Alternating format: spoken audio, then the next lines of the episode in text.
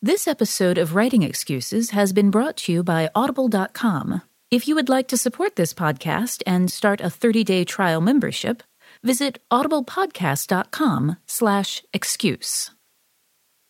Season 11, Episode 27. This is Writing Excuses, the element of thriller. 15 minutes long. Because you're in a hurry. And we're not that smart. I'm Brandon. I'm Mary. I'm Dan. I'm Howard. All right. Now, most of our other episodes and titles have fit very well in the grammar we're using. The element of thriller doesn't sound quite as good. Um, but if you're unfamiliar, I actually was unfamiliar with this as a genre till I became a writer. I had always just called them, oh, like spy books or things like this. Thriller is a really well established book genre. I'm sure you guys all know what it is, even though I didn't. Um, but as an elemental genre, we're looking at the idea of being in danger, being chased, uh, kind of the suspense of knowing that someone is trying to kill you, or that you know if you don't stop this bomb from going off, the whole city is blown up. This sort of thing. That is that is our um, our elemental genre. You know, speaking from the standpoint of someone who periodically suffers from anxiety attacks, uh, the thriller genre for me differs from horror Hmm. in that horror is existential dread and thriller is is constant anxiety. Right. It's this it's this tension that uh, it differs it differs a lot for me uh, from yeah. from dread. That that tension and that sense of anxiety is really what separates it. A lot of procedurals,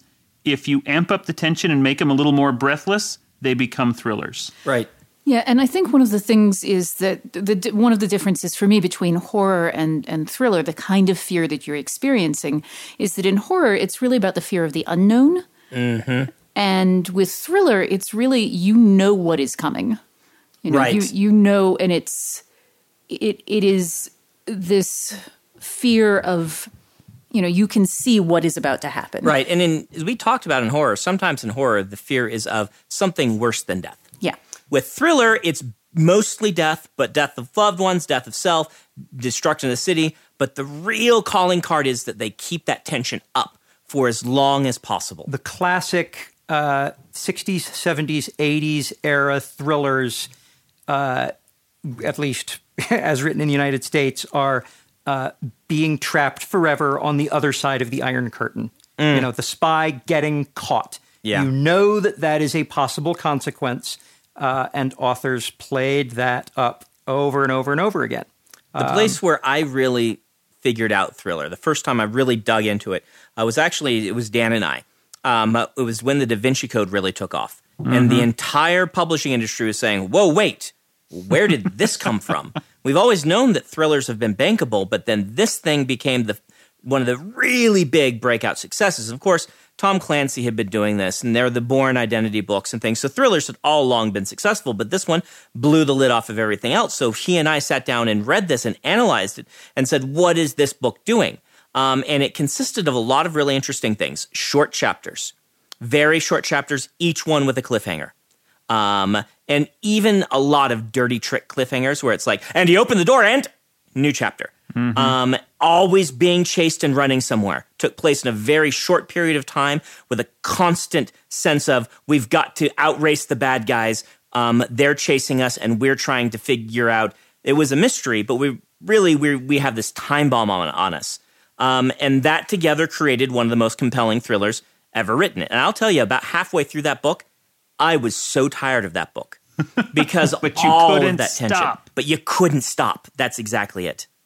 Yeah, the uh, uh, the tool of uh, elemental genre is extremely useful for looking at things like the Da Vinci Code. Um, the yes, it's a thriller. Um, it is also there is, and I'm not sure if this is idea or wonder, but the reveal in there. It- we know who the killer is. You know, we're the person we're running from. But this, the reveal of the mystery, uh, is one of the things that made the book so appealing uh, because it was this huge sort of cultural aha, wow, amazement thing. Yeah, and I think one of the things that, again, when we're talking about what it is that you're trying to hack your brain to produce, with thriller more than pretty much any of the other genres, what you're trying to do is you're trying to hack the brain to produce adrenaline. Yep. Mm-hmm.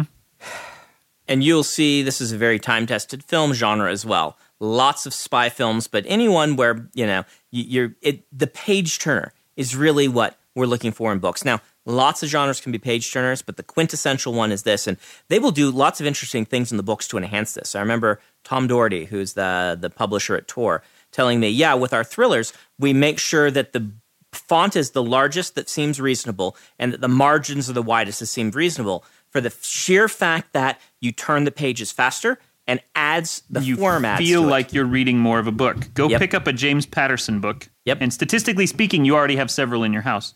Um, his books are about 65,000 words, Yep. which is super short. Um, and yet, the books are big, fat, thick books because they do the font size and the margin size trick. And so you feel like you're getting a bigger book and you feel like you're reading it faster. What's the easiest choice you can make? Window instead of middle seat? Picking a vendor who sends a great gift basket? Outsourcing business tasks you hate? What about selling with Shopify? Whether you're selling a little or a lot, Shopify helps you do your thing, however you cha-ching. Shopify is the global commerce platform that helps you sell at every stage of your business. From the launch your online shop stage to the first real life store stage, all the way to the did we just hit a million orders stage? Shopify's there to help you grow. Whether you're selling scented soap or offering outdoor outfits, Shopify helps you sell. Wherever and whatever you're selling, Shopify's got you covered. Sign up for a $1 per month trial period at shopify.com slash try. Go to shopify.com slash try now to grow your business, no matter what stage you're in. Shopify.com slash try. Everybody in your crew identifies as either Big Mac Burger, McNuggets, or McCrispy Sandwich. But you're the filet fish Sandwich all day. That crispy fish, that savory tartar sauce, that melty cheese, that pillowy bun. Yeah, you get it. Every time. And if you love the filet of fish, right now you can catch two of the classics you love for just $6. Limited time only. Price and participation may vary. Cannot be combined with any other offer. Single item at regular price. Ba-da-ba-ba-ba. Let's go ahead and stop for our book of the week, uh, which Dan is going to tell us about one of the greatest thrillers yeah, of all we time. mentioned Tam, Tom Clancy earlier. Uh, he wrote what people called techno thrillers, which was basically just their way of saying, "Hey, it's a thriller with a lot of military jargon in it." Um, my favorite of his was Patriot Games, which was one of the very, very first ones, um, which was about uh, the hero Jack Ryan fighting against Irish terrorists and being chased by and menaced by uh, terrorists. And it's a fantastic book. It keeps the tension high the entire time. It's incredibly believable.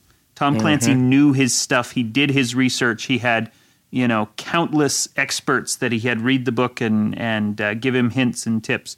And so, the way he is able to take failures, even I remember one of the scenes in it that is so powerful is the military lands at uh, Jack Ryan's house to protect him from the terrorists, but they can never get a good look at the bad guys, and so they never get permission to shoot them, so they just have to leave. And it's incredibly tense the entire time. Nothing happens, but it works so well as a thriller. So that's Patriot Games, Tom Clancy, one of my favorite thrillers also. Um, it is read by Scott Brick, and you can head on over to Audible, go to audiblepodcast.com slash excuse, start a trial membership of Audible, and download the Patriot Games. So let's talk about writing a thriller. Um, how do you go about keeping this tension high for a long period of time? What are your tricks? So one of the tricks that you can use is um, is the chapter breaks. Yep. uh, wh- what we've talked about.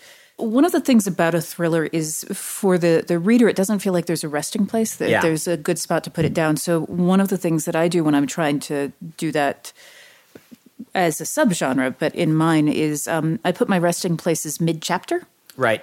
so that I make sure that my chapter breaks are coming at at a cusp point, at a, a scene changer. Uh, I mean, a um, I, I don't mean change of scene, but something that changes things at a cliffhanger, essentially. Yeah. Yeah. um, one of the tools that we've talked about in the past uh, with regard to pacing is scene sequel format. And with thrillers, what I've found is that instead of being scene sequel, scene sequel for a lot of the book, it's scene, scene, little sequel, scene, scene, little sequel. We get less time to process what has been happening. And we mm-hmm. spend more time with things happening, whether we're doing or whether it's being done to us. Yes. The amount of time you get to spend Yeah. processing and, it and, is less. and the processing time that you get in a thriller is often like, oh, we finally escaped that guy. Let's take stock of our resources Right. and realize exactly how bad we have it. And Yeah. so it's Yep. a way of keeping the tension up during a moment of rest. Now I've written I've written three thrillers. Uh, the Steelheart books are thrillers with a uh, ensemble as a subgenre. Um, and looking at this, having read like the Da Vinci Code and a lot of Tom Clancy and things, um, one of the questions I had to ask myself is, what is my balance here? and where are my resting points? And um, I felt that some thrillers, for me personally, go too far in the tension never lets up. Um, and I was writing 100,000 words instead of 60,000 words. So I do what Dan did. Um, there's a what what is you pull off this big thing, lots of explosions, um, things like this. Take a break, and then ramp up to the next one and have a big chase scene and things like this. And um, really, it was all about momentum. Um, I like a single viewpoint, and a lot of thrillers will do this. Tom Clancy doesn't. He has lots of multiple viewpoints, um, but a single viewpoint makes it easier. And the real trick is those chapters. How are you going to have each chapter feel snappy and fast and powerful without having the dirty tricks? As we've said before Yeah. on writing excuses, I feel personally that it's better to wow people with what's beyond the door rather than hook them by opening the door and not telling them what's there. Where if the ramifications of what's behind the door is so cool that they have to turn the page, that's going to be a more fulfilling experience than saying, and they open the door and and stopping. Yeah, it, it is really that you have to make sure that the payoff is is worthwhile. I saw a uh, production of Dracula, which was really terrible, um, in which there was a scene change, and they played the entirety of Ride of the Valkyries. Right. And when we returned from the scene change, all they had done was move a coffin on stage and draw a black curtain across. And it was not worth the amount of time. Right. You expected there to be something really spectacular. And and to a certain degree, that's what happens with your readers. If you break Yeah. at a moment of high tension, when you come back, the tension on the other side has to be as high. And then it has to escalate from there. a good example of uh, using multiple POVs to maintain the tension rather than break the tension is in our book of the week in Patriot Games. Yeah. There is a home invasion scene in which we switch POVs from the people at the dinner table to the person who has stepped out of the room and the bad guys don't know he's there um, and it is a real time swap. You know, we move from this moment to the very next moment in another room, listening to what is happening. Um, very, very fluid uh, and a lot of fun. Now, I want to ask a question here because I'm thinking through the thrillers that I've read, and a lot of them are Bourne Identity style. I'm being chased, or Patriot Games. There are people hunting me. But I've read a lot of thrillers that are the opposite. The James Mm-hmm. Bond things are all thrillers, and he's always not always, but a lot of times the chaser He's the rather than the, than the chasee. So how does that work? That's how the Jack Reacher books work as Mm-hmm. well. And a lot of these other kind of Alex Cross, the kind of series character, Yeah. often they are the ones doing the chasing. And the the way that works is that there is still some kind of time crucible. Right. There time still plot. that hammerlock that is forcing them to do something even though they're kind of they have a little more power, Right. they have limited power within their environment. Yeah, Okay. and I, I think that that time bomb metaphorically, but is one of the things about a thriller is that your protagonist doesn't really have time to prep and plan. That there is there is a certain amount, and part of where the adrenaline comes from is the seat of the pants. Right. Um, I would also say, conversely, um, that what makes a thriller a thriller is that it doesn't have to be a time bomb, but it really is going to be something like that. It's the difference between adventure. Adventure, we're going to go and it's going to be fun and we're going to do this thing. Whereas thriller is, if we don't do this thing, millions of people will die. And that's a different tone, right? Yeah. Um, it doesn't even have to be a time bomb, but it has to be the characters, the consequences for the characters failing are m- much different than, well, we didn't get the cool stone or find the cool city. Um, we have failed in this cool thing we were trying. It is great. Now the terrorists have executed this person. Or something terrible is going to happen if James Bond does not succeed in what he's doing. So, in a lot of ways, it's like the epic, it's like an epic version of an adventure story in some ways. But I guess it's not true because um, a lot of adventure stories go epic places. Yeah, I was I was thinking about that um, and and trying to think about how that plays out when we use thriller as a which we'll be talking We'll about. talk about that in a couple weeks. But I, I think I think you're right that the stakes in thrillers have to be high. They Yeah. don't necessarily have to be, and they're going to kill everyone. Right. But it, it does. They, they do have to be. Well, in the pursuit, in the Yeah. pursuit thriller, where we're not running from, we're running after. Uh, often the stakes are a little higher. In the running from thriller, I think the stakes are often very, very personal. That's true. That's Uh, that's a really in- good point. it- in uh, I can't remember the name of the book now, but it was uh, it it was paced very very tightly all the way through, and the only person who is really at risk is the protagonist. Uh, but it was tense all the way through because we never stopped running.